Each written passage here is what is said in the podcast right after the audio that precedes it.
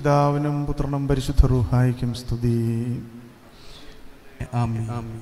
വന്നിരായ വൈദികരെ ശമാശൻ കർത്താവിൽ വിശ്വാസികളെ പരിശുദ്ധിയായ ദൈവമാതാവിന്റെ ജന്മപെരുന്നാളിലേക്ക് നാം കടന്നു വന്നിരിക്കുകയാണല്ലോ. ദൈവമാതാവിന്റെ മധ്യസ്ഥതയുടെ പ്രസക്തിയും ആഴവുമൊക്കെ വിശ്വാസികളുടെ ഹൃദയങ്ങളിൽ വർദ്ധിച്ചു വരുന്ന ഒരു കാലഘട്ടമാണിത്. ദൈവമാതാവിനെ ഏറ്റവും വലിയ മധ്യസ്ഥയായിട്ട് നാം കാണുന്നുണ്ട് ശമാശന് ഇവിടെ സൂചിപ്പിച്ചപ്പോൾ കന്യാമറിയാമിന്റെ അമ്മത്വത്തെപ്പറ്റി അമ്മ എന്താണെന്നുള്ളതിനെപ്പറ്റി അമ്മത്വത്തെപ്പറ്റി പ്രത്യേകമായിട്ട് പറഞ്ഞുവല്ലോ. അത് നാം ഓരോരുത്തരും മാതൃകയാക്കേണ്ട അമ്മ മാതൃകയാണ്. സുവിശേഷത്തിൽ യേശുക്രിസ്തു പറയുന്നുണ്ടല്ലോ കനിയമറിയാമും സഹോദരങ്ങളും ക്രിസ്തുവിനെ കാണുവാനായിട്ട് തിരക്കുള്ള സമയത്ത് വീടിന്റെ അവിടെ വന്ന് നിൽക്കുമ്പോൾ തിരക്ക് മൂലം അകത്ത് കയറാൻ സാധിക്കാതെ വന്നപ്പോൾ ആളുകൾ വന്ന് പറഞ്ഞു നിന്റെ അമ്മയും സഹോദരങ്ങളും നിന്നെ പ്രതീക്ഷിച്ച് പുറത്തു നിൽക്കുന്നു എന്ന് പറഞ്ഞു. ഇന്ന് നാം വായിച്ചു കേട്ട സുവിശേഷ ഭാഗത്ത് ശ്രദ്ധിച്ചതാണ്. കർത്താവ് പറഞ്ഞു എന്റെ അമ്മയാര് എന്റെ സഹോദരങ്ങളാര് പിതാവിന്റെ ഇഷ്ടം ചെയ്യുന്നവരാണ് എന്റെ അമ്മയും സഹോദരന്മാരും. എന്ന് പറഞ്ഞാൽ കന്യകമറിയാം പിതാവിന്റെ ഇഷ്ടം ചെയ്യുന്നില്ല എന്നുള്ളതല്ല. ദൈവത്തിന്റെ അമ്മയാകാൻ കന്യകമറിയാമിന് യോഗ്യയാക്കി തീർത്തത് അവൾ പിതാവിന്റെ ഇഷ്ടത്തിന് വേണ്ടി സ്വയം സമർപ്പിച്ചു എന്നുള്ളത് കൊണ്ടാണ് എന്നുള്ള ഓർമ്മപ്പെടുത്തലായിരുന്നു അത്. ദൈവ ഇഷ്ടം നടക്കട്ടെ എന്ന് അവൾ പറഞ്ഞ് പിതാവിന്റെ ഇഷ്ടത്തിന് വേണ്ടി അവൾ സ്വയം സമർപ്പിച്ചതാണ്. അവൾ ദൈവത്തിന്റെ അമ്മയാകുവാൻ തെയോട്ടോക്കോസ് എന്നാണ് ഓർത്തഡോക്സ് പാരമ്പര്യത്തിൽ കനിയമറിയാമിനെ പറ്റി പറയുന്നത്. തെയോട്ടോക്കോസ് കർത്താവിനെ ദൈവത്തെ വഹിച്ചവൾ എന്നാണ്. ദൈവത്തെ വഹിച്ചവൾ. അപ്പൊ എല്ലാവരും അമ്മയാകുന്നില്ല. നമ്മളിപ്പോ പറയുന്നുണ്ടല്ലോ മക്കളുള്ള എല്ലാവരും അമ്മയാണെന്ന് പറയുന്നുണ്ടെങ്കിലും അമ്മമാരുടെ സ്വഭാവം ഉണ്ടാകണം അല്ലേ? ജോളിയും ഒക്കെ കേട്ടിട്ടില്ലേ നിങ്ങൾ അല്ലേ? അവരൊക്കെ അമ്മമാരായിട്ടുണ്ട്. പക്ഷെ അവരൊക്കെ അമ്മയാണോ എന്ന് ചോദിച്ചാൽ ക്രിസ്തു ഇപ്പൊ പറഞ്ഞിരിക്കുന്ന ഡെഫിനേഷൻ അനുസരിച്ച് അമ്മയല്ല. എന്നെ പ്രീ ഡിഗ്രിക്കും ഡിഗ്രിക്കും പഠിപ്പിച്ച ഒരു കുഞ്ഞുഞ്ഞമ്മ ടീച്ചറുണ്ട്. പെന്തക്കോസ്ത് വിശ്വാസത്തിൽപ്പെട്ടതാണ്. കൊട്ടാരക്കര കോളേജിലെ മാത്തമാറ്റിക്സ് ഡിപ്പാർട്ട്മെന്റിന്റെ ഹെഡായിരുന്നു എഴുപത്തി ഒൻപതിൽ ഞാൻ പ്രീ ഡിഗ്രിക്ക് ചേർന്ന് ഡിഗ്രി മൂന്ന് വർഷം മാത്തമാറ്റിക്സ് മെയിനായിട്ട് പഠിച്ചിറങ്ങുമ്പോൾ എന്റെ ഡിപ്പാർട്ട്മെന്റ് ഹെഡാണ് കുഞ്ഞുഞ്ഞമ്മ ടീച്ചർ പെന്തക്കോസ്ത് വിശ്വാസിയാണ് പക്ഷേ കുഞ്ഞുഞ്ഞമ്മ ടീച്ചർക്ക് മക്കളില്ല. അവർക്ക് മക്കളില്ല. അങ്ങനെ അത് ഞങ്ങൾക്കറിയാം. കുഞ്ഞുഞ്ഞമ്മ ടീച്ചർക്ക് മക്കളില്ല എന്നുള്ളത് ഞാനിപ്പോൾ ഒരു കാര്യം അത് ഒരു ഒരു പ്രത്യേക കാര്യം പറയാനായിട്ടാണ് ടീച്ചറെ ഞാനിപ്പോൾ ഓർത്തത്. ചെമ്മാശൻ അമ്മയെ പറ്റി പറഞ്ഞപ്പോൾ ഞാൻ ടീച്ചറെ ഓർത്തതാണ്. അവർ കല്യാണം കഴിച്ചിരുന്നു ഭർത്താവുണ്ട് പക്ഷെ അവർക്ക് മക്കളില്ലായിരുന്നു. ഈ കുറച്ച് നാളുകൾക്ക് മുമ്പ് എന്റെ കൂടെ ഡിഗ്രിക്ക് പഠിച്ച കുട്ടികളെല്ലാവരും കൂടെ ഒന്നിച്ചു കൂടുന്നതിനൊരു സാഹചര്യം ഉണ്ടായി. അപ്പോൾ അത് കൊട്ടാരക്കര തന്നെയാണ്. ഒന്നിച്ചു കൂടുന്നതിനുള്ള സാഹചര്യം സുഹൃത്തുക്കളെല്ലാവരും കൂടെ എല്ലാവരും ഓൾമോസ്റ്റ് എല്ലാവരും ഒക്കെ ഇവിടെ കേരളത്തിലെ ഗവൺമെന്റ് ഡിപ്പാർട്ട്മെന്റിലും മറ്റുള്ളിടത്തുമൊക്കെയാണ് ജോലി ചെയ്യുന്നത്. അതുകൊണ്ട് എല്ലാവരും ഓൾമോസ്റ്റ് എല്ലാവരും ഒന്നിച്ചു കൂടി. പത്ത് മണിക്ക് കൊട്ടാരക്കര മീറ്റിംഗ് ക്രമീകരിച്ചതാണ്. ടീച്ചറും വരുന്നുണ്ട്. ടീച്ചർ അമ്മച്ചിയായി വളരെ പ്രായമായി. ഒരു എൺപതിൽ കൂടുതൽ വയസ്സായിട്ടുണ്ട് അമ്മച്ചിയായിട്ടുണ്ട് ടീച്ചർക്ക്. അപ്പോൾ ടീച്ചറും സംബന്ധിക്കുന്നുണ്ട്.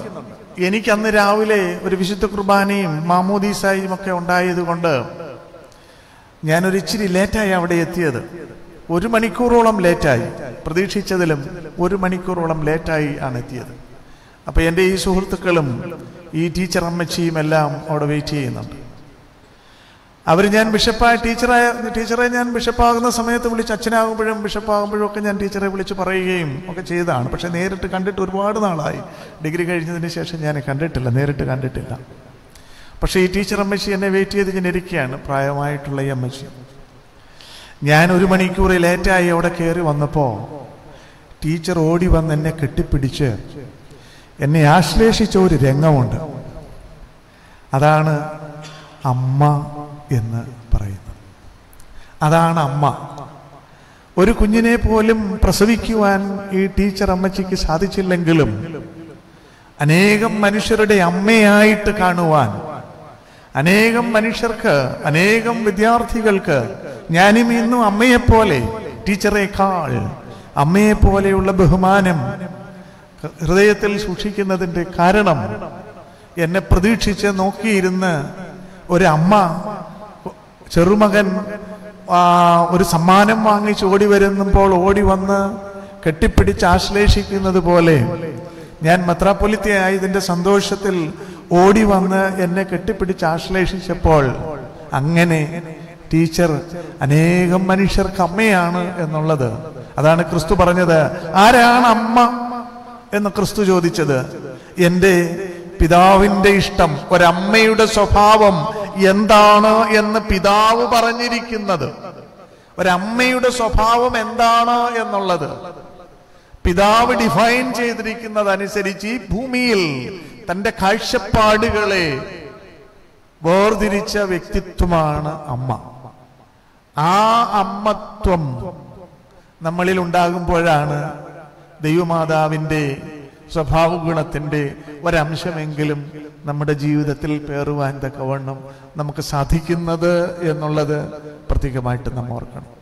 ദൈവമാതാവിനെ ലോകം മുഴുവൻ ആദരിക്കുന്ന വലിയ മധ്യസ്ഥയാണ്. എന്തിനാണ് ദൈവമാതാവിനെ മധ്യസ്ഥത തേടുന്നത് എന്നൊക്കെ ചോദിക്കുന്ന മനുഷ്യരുണ്ട്. പ്രാർത്ഥിക്കുന്നത് ദൈവമാതാവിന്റെ ഈ അടുത്ത സമയത്ത് ഇന്നലെയോ മറ്റോ ആരോ എന്നെ ഒരു വീഡിയോ ക്ലിപ്പ് കാണിച്ചു. ഒരു പാസ്റ്ററാണോ ഏതോ ഒരു സുവിശേഷകനോ മറ്റോ ക്രിസ്തീയ മതവിശ്വാസിയാണ് വേദപുസ്തകം പഠിക്കുന്ന ആളാണ്. ഈ മധ്യസ്ഥന്മാരുടെ എട്ട് നോമ്പിന്റെ പശ്ചാത്തലത്തിലാണെന്ന് തോന്നുന്നു അദ്ദേഹം അത് പറയുന്നത്. ദൈവമാതാവിനെയൊക്കെ ഒരുപാട് അധികമായ സ്ഥാനം നമ്മൾ കൊടുത്തിരിക്കുന്നു എന്നുള്ളത്. ദൈവമാതാവിന്റെ ശ്രേഷ്ഠമായ സ്ഥാനം കൊടുത്തിരിക്കുന്നത് നാം കൊടുത്തിരിക്കുന്നതല്ല എലിസബത്ത് പരിശുദ്ധാത്മാവിൽ നിറഞ്ഞുകൊണ്ട് കന്യമറിയാൻ കടന്നു വന്നപ്പം പറഞ്ഞ ഒരു സ്റ്റേറ്റ്മെന്റ് ഉണ്ട്. എന്താണെന്നറിയാമോ?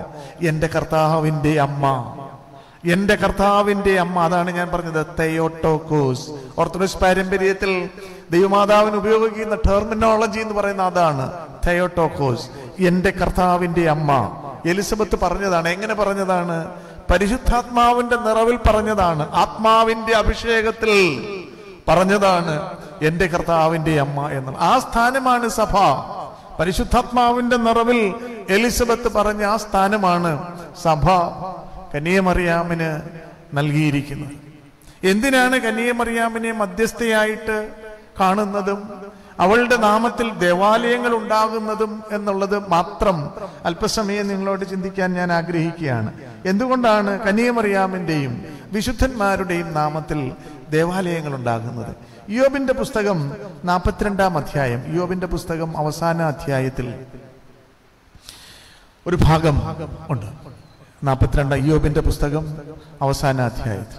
അപ്പൊ അവിടെ യോബും തേമാന്യനായ ഏലിഫസും തമ്മിലുള്ള ഒരു സംഭാഷണമാണ്. തേമാന്യനായ ഏലിഫസും യഹോവയും തമ്മിൽ യഹോവയും തമ്മിലുള്ള സംഭാഷണമാണ്. യോബിന്റെ നാല് സുഹൃത്തുക്കളെ പറ്റി പറയുന്നുണ്ട്. പ്രധാനപ്പെട്ട മൂന്ന് സുഹൃത്തുക്കൾ ഏലിഫസും സോഫാറും ബിൽദാദും പിന്നെ അവസാനം പ്രത്യക്ഷപ്പെടുന്ന ഏലിഹു എന്ന് പറയുന്ന ഒരു സുഹൃത്തുക്കളുണ്ട് അങ്ങനെ നാല് സുഹൃത്തുക്കളും യഹോവയും ഇയോബും തമ്മിലുള്ള സംഭാഷണമാണ് ഏത് പുസ്തകത്തിലുള്ളത്? ഇയോബിന്റെ പുസ്തകത്തിലുള്ളത്. അപ്പൊ അതിന്റെ അവസാന ഭാഗത്ത് വളരെ ശ്രദ്ധേയമായ ഒരു സംഭാഷണം യഹോവയും യോബും തമ്മിൽ നടക്കുന്നുണ്ട്. അപ്പൊ ആ സംഭാഷണം നാൽപ്പത്തിരണ്ടാം അധ്യായത്തിൽ കഴിഞ്ഞ് ഏഴാം വാക്യം മുതൽ നമ്മൾ ഇങ്ങനെയാണ് വായിക്കുന്നത്. യഹോവ ഈ വചനങ്ങളെ ഇയോബിനോട് അരളി ചെയ്ത ശേഷം യഹോവ തേമാന്യനായ ഏലിഫിസിനോട് അരളി ചെയ്തത് നിന്നോടും നിന്റെ രണ്ട് സ്നേഹിതന്മാരോടും എനിക്ക് കോപം ജ്വലിച്ചിരിക്കുന്നു. എന്റെ ദാസനായ ഇയോബിനെ പോലെ നിങ്ങൾ എന്നെ കുറിച്ച് വിഹിതമായത് സംസാരിച്ചിട്ടില്ല. ആകയാൽ നിങ്ങൾ ഏഴ് കാളയെയും ഏഴ് ആട്ടുകൊറ്റനെയും എന്റെ ദാസനായ ഇയോബിന്റെ അടുക്കൽ കൊണ്ടുചെന്ന് നിങ്ങൾക്ക് വേണ്ടി ഹോമയാഗം കഴിപ്പീൻ. എന്റെ ദാസനായ ഇയോബ് നിങ്ങൾക്ക് വേണ്ടി പ്രാർത്ഥിക്കും. ഞാൻ അവന്റെ മുഖം ആദരിച്ച് നിങ്ങളുടെ മൂഢതയ്ക്ക് തക്കവണ്ണം നിങ്ങളോട് ചെയ്യാതിരിക്കും. യോബിന്റെ പുസ്തകം നാൽപ്പത്തിരണ്ടാം അധ്യായത്തിന്റെ ഏഴ് മുതൽ ഏഴും എട്ടും വാക്യങ്ങളാണ് ഞാൻ വായിച്ചത്. നിങ്ങൾക്ക് സംഭവം പറഞ്ഞ് മനസ്സിലായോ? യഹോവയും യോബും തമ്മിൽ ഒരു സംഭാഷണം നടന്നു. ഈ സംഭാഷണം നടന്നു കഴിഞ്ഞതിന് ശേഷം യഹോവ തേമാന്യനായ ഏലിഫസിനോട് അരുളി ചെയ്തത് എന്ന് പറഞ്ഞുകൊണ്ടാണ് തുടങ്ങുന്നത്. തേമാന്യനായ ഏലിഫസിനോട് അരളി ചെയ്തതെന്ന് പറഞ്ഞാൽ ദേവാന്മാന്യനായ ഏലിഫസിനോട് യഹോവ പ്രത്യക്ഷപ്പെട്ട് അവനോട് സംസാരിക്കുകയാണ്. അവനോട് പറയുന്നു നിന്നോടും നിന്റെ രണ്ട് സ്നേഹിതന്മാരോടും. ഏലിഫസിനോട് പറയുകയാണ് നിന്നോടും നിന്റെ രണ്ട് സ്നേഹിതന്മാരോടും. എന്ന് പറയുമ്പോൾ സോഫാറും ബിൽദാദും ഏലിഹു അല്ല സോഫാറും സോഫാറും ബിൽദാദുമായിരിക്കും അവരാണ് പ്രധാനപ്പെട്ട സ്നേഹിതന്മാർ. അപ്പൊ നിന്റെ രണ്ട് സ്നേഹിതന്മാരോടും എനിക്ക് കോപം ജ്വലിച്ചിരിക്കുന്നു. അവൻ വന്ന് ഏതാണ്ട് ദൈവസന്നിധിയിൽ പ്രാർത്ഥിക്കുകയാണ്. യഹോവയുടെ സന്നിധിയിൽ ഏലിഫസ് വന്ന് പ്രാർത്ഥിക്കുകയാണ്. ദൈവസന്നിധിയിൽ കണ്ണുനീരൊഴുക്കിക്കൊണ്ട് അവൻ പ്രാർത്ഥിക്കുകയാണ്. കണ്ണുനീരൊഴുക്കിക്കൊണ്ട് പ്രാർത്ഥിക്കുന്ന ഏലിഫസിനോട് യഹോ പറയുന്നതാണ് നീ ഇപ്പം വന്ന് ചെയ്യുന്നുണ്ട് നെഞ്ചത്തടിച്ച് പ്രാർത്ഥിക്കുകയാണല്ലോ.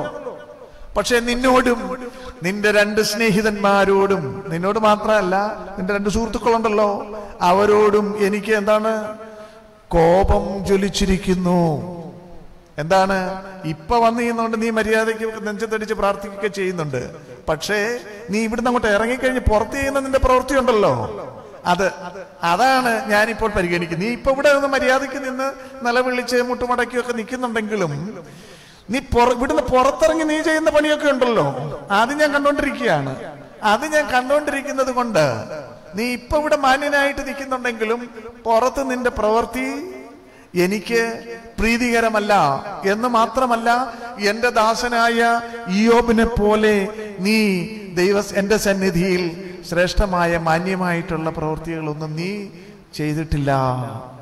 അതുകൊണ്ട് നിന്നോടും നിന്റെ രണ്ട് സ്നേഹിതന്മാരോടും എനിക്ക് കോപം ജ്വലിച്ചിരിക്കുന്നു.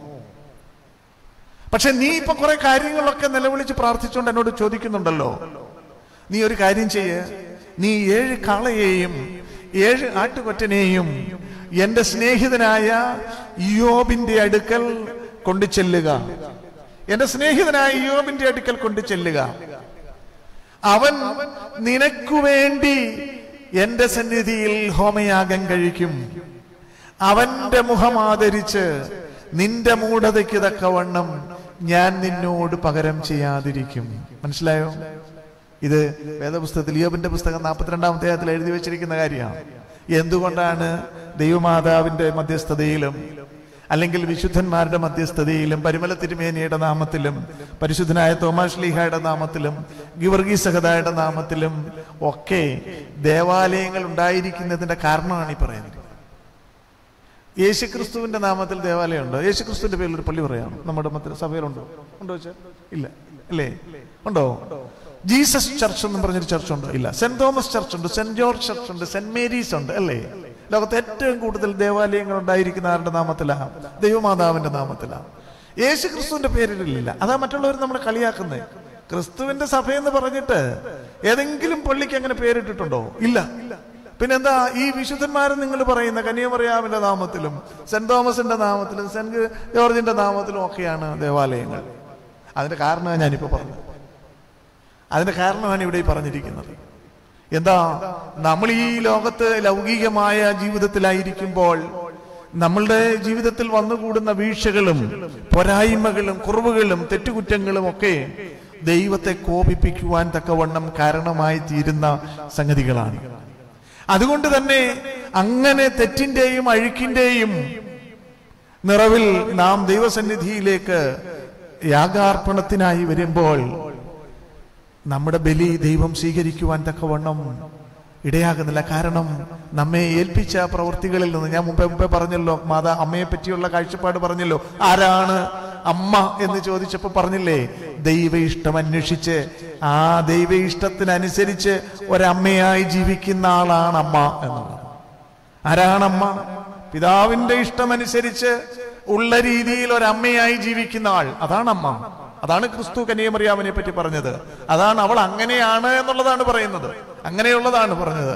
നിന്റെ നിന്റെ ഇഷ്ടം പോലെ എനിക്ക് ഭവിക്കട്ടെ എന്ന് പറയുന്നു പിതാവിന്റെ ഇഷ്ടം പോലെ. അതുപോലെ എനിക്ക് ഭവിക്കട്ടെ. അതാണ് ആ ദൗത്യം ഏറ്റെടുക്കുന്ന അമ്മ. അവളാണ് അമ്മ എന്നുള്ളത് പറഞ്ഞു അങ്ങനെ ദൈവസന്നിധിയിൽ നമ്മുടെ യാഗങ്ങൾ നമ്മുടെ ബലികൾ നമ്മുടെ പ്രാർത്ഥനകൾ ദൈവം സ്വീകരിക്കാതെ വരാൻ സാധ്യതയുള്ളത് എന്നുള്ളത് കൊണ്ട് നമ്മൾ എന്ത് ചെയ്തിരിക്കുന്നു? ഇയോബിനെ പോലെ നീതിമാനായ മനുഷ്യര് ഈ ലോകത്തിൽ ജീവിച്ചവരുടെ അവരുടെ നാമത്തിൽ അവരുടെ നാമത്തിൽ നമ്മൾ ബലിയർപ്പിക്കുന്നു. ദൈവമാതാവിന്റെ നാമത്തിൽ ബലിപീഠം പണിത് നമ്മുടെ യാഗവസ്തുവിനെ നാം ദൈവസന്നിധിയിൽ നമ്മുടെ അനുഗ്രഹത്തിന് വേണ്ടി പാപമോചനത്തിന് വേണ്ടി നിത്യജീവന്റെ അനുഭവത്തിന് വേണ്ടി ദൈവസന്നിധിയിൽ നാം യാഗമായി സമർപ്പിക്കുവാൻ സമർപ്പിക്കുന്ന യാഗവസ്തുവിനെ നാം എന്തു ചെയ്യുന്നു? നീതിമാന്മാരായ മനുഷ്യരുടെ സന്നിധിയിൽ കൊണ്ടുവരുന്നു. അതുകൊണ്ട് യാഗപീഠം ആരുടെ നാമത്തിലായി? വിശുദ്ധന്മാരുടെ ശുദ്ധിമതികളുടെ നാമത്തിലായി. ദൈവമാതാവിന്റെ നാമത്തിൽ യാഗപീഠമായിരിക്കുന്നതിന്റെ കാരണം അതാണ്. ആരാഴി സെന്റ് മേരീസ് ഇടവക എന്ന് പറയുമ്പോൾ ദൈവമാതാവിന്റെ നാമത്തിൽ ഈ യാഗപീഠം ബലിപീഠം പണിതിരിക്കുന്നതിന്റെ അർത്ഥം നമ്മുടെ യാഗവസ്തുവിനെ ദൈവമാതാവിന്റെ കയ്യിലോട്ട് നമ്മൾ കൊണ്ടു കൊടുക്കുന്നു. ഏലിഫസിനോട് പറഞ്ഞതാ കർത്താവ് എന്താ യോബിന്റെ അടുക്കൽ കൊണ്ടു ചെല്ലുക. അവൻ യാഗം കഴിക്കും. നിന്റെ കൈ അശുദ്ധമായിരിക്കുന്നത് കൊണ്ട് അവൻ യാഗം കഴിക്കും. അപ്പൊ നമ്മുടെ യാഗവസ്തുവിനെ പരിശുദ്ധിയായ ദൈവമാതാവിന്റെ മധ്യസ്ഥതയിലുള്ള യാഗപീഠത്തിന്മേൽ നാം കൊണ്ടുവയ്ക്കുന്നു. അവിടെ പ്രാർത്ഥനകൾ സമർപ്പിക്കുന്നു. നമ്മുടെ യാചനകൾ ദൈവമാതാവ് ദൈവസന്നിധിയിൽ എത്തിക്കുന്നു അങ്ങനെ നമ്മുടെ മൂഢതയ്ക്ക് തക്കവണ്ണം ദൈവം നമ്മോട് പകരം ചെയ്യാതിരിക്കുന്നു. നമ്മുടെ മൂഢതയ്ക്ക് തക്കവണ്ണം ദൈവം നമ്മോട് പകരം ചെയ്യാതിരിക്കുന്നു. അതുകൊണ്ടാണ് ദൈവമാതാവിന്റെ നാമത്തിൽ ദേവാലയം സ്ഥാപിതമായിരിക്കുന്നത്. ആ വിശുദ്ധയുടെ മധ്യസ്ഥതയിൽ നാം നമ്മുടെ യാഗവസ്തുക്കളെ സമർപ്പിക്കുന്നത്. ഇത് വേദപുസ്തകത്തിൽ പറഞ്ഞിരിക്കുന്ന കാര്യമാണ്.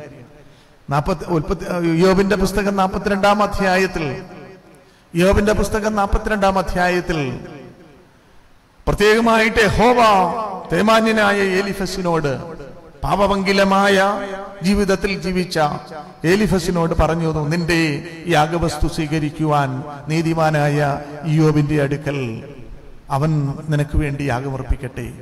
ആ ബലിപീഠമാണിത്. ദൈവം വിശുദ്ധന്മാരുടെ നാമത്തിൽ ബലിപീഠം പണിത്. ആ ബലിപീഠത്തിൽ നാം യാഗവസ്തുവിനെ സമർപ്പിച്ച് അവരുടെ പ്രാർത്ഥനകൾ നമുക്ക് വേണ്ടിയുള്ള നമ്മ നമ്മുടെ യാചനകൾ അവർ ദൈവസന്നിധിയിൽ എത്തിച്ച് അങ്ങനെയാണ് നമ്മുടെ എല്ലാ ദേവാലയങ്ങളും വിശുദ്ധന്മാരുടെ നാമത്തിലാണ് വയ്ക്കുന്നത്. എല്ലാ ദേവാലയങ്ങളും. അതുകൊണ്ടാണ് ക്രിസ്തുവിന്റെ നാമത്തിൽ ഇല്ല നമ്മൾ ബലഹീനരാണ്. നമ്മൾ ബലഹീനരാണ്. അതുകൊണ്ട് നമ്മൾ വിശുദ്ധന്മാരുടെ കൂട്ടുപിടിച്ചാണ്. വിശുദ്ധന്മാരുടെ കൂട്ടുപിടിച്ചാണ് നമ്മൾ ദൈവരക്ഷയുടെ രക്ഷയുടെ അനുഭവത്തിലേക്ക് നമ്മൾ പോകുന്നത്.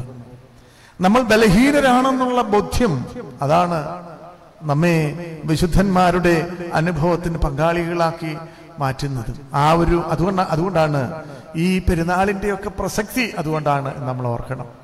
ദൈവമാതാവിനെ സഭയുടെ പാരമ്പര്യത്തിൽ ശമാശനൂടെ സൂചിപ്പിച്ചതുപോലെ അമ്മ എന്നുള്ള പശ്ചാത്തലത്തിൽ അമ്മ എന്നുള്ള രീതിയിൽ നാം കാണുന്നു.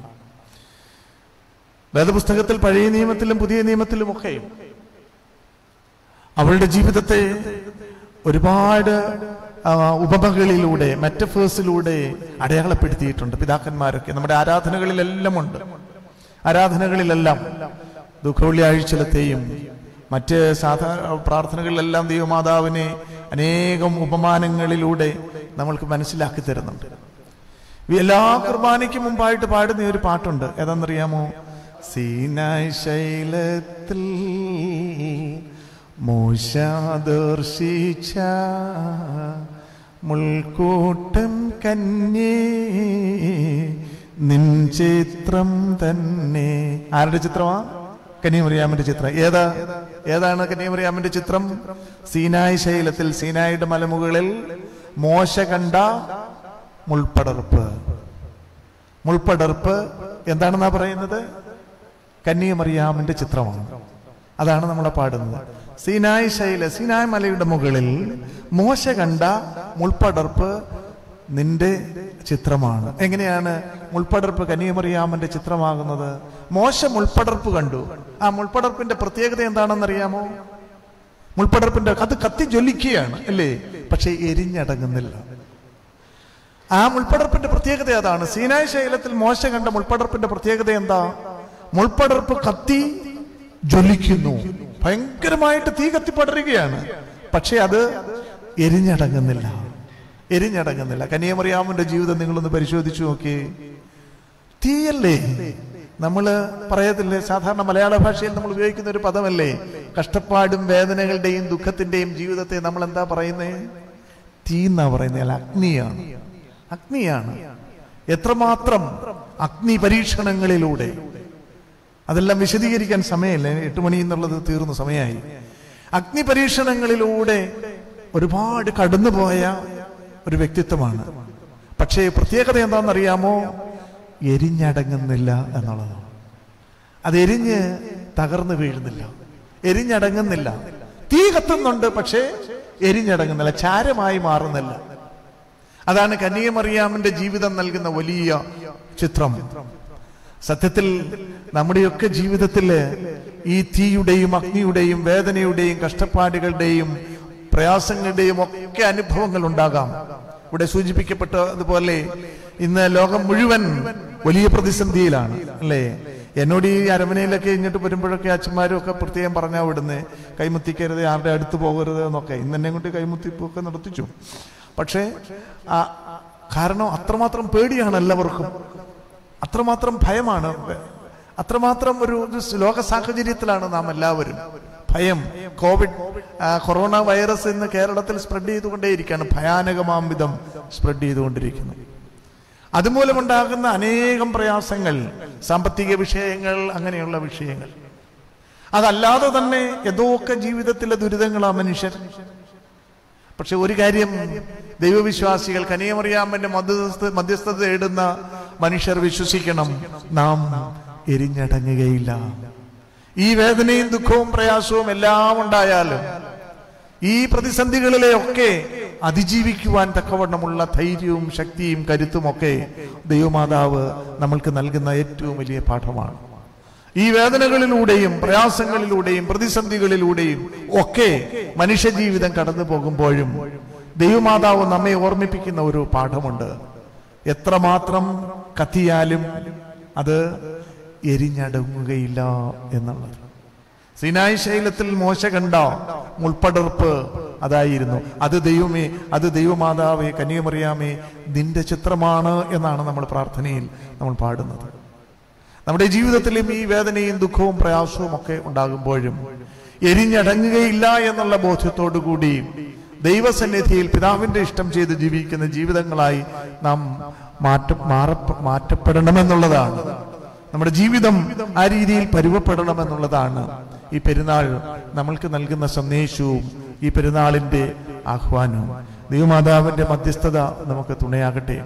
അവളുടെ ജനപ്പെരുന്നാളിൽ ഭക്തിയോടുകൂടി സംബന്ധിക്കുന്ന നിങ്ങളെല്ലാവരെയും ദൈവം അനുഗ്രഹിക്കട്ടെ. അവളെപ്പോലെ ജീവിതത്തിന്റെ കഷ്ടതകളിൽ എരിഞ്ഞടങ്ങി പോകാത്ത നല്ല ജീവിതങ്ങളായി സമർപ്പണമുള്ള പിതാവിന്റെ ഇഷ്ടം ചെയ്യുന്ന ജീവിതങ്ങളായി വളരുവാൻ തക്കവണ്ണം ദൈവം നമ്മെ അനുഗ്രഹിക്കട്ടെ എന്ന് പ്രാർത്ഥിച്ചുകൊണ്ട് എല്ലാ നന്മകളും നേർന്നുകൊണ്ട് ദൈവം അനുഗ്രഹിക്കട്ടെ എന്ന് പ്രാർത്ഥിക്കുന്നു. ദൈവം പരിശുദ്ധിയായ മാതാവിന്റെ മധ്യസ്ഥത നമുക്ക് ഏവർക്കും തുണയാകട്ടെ.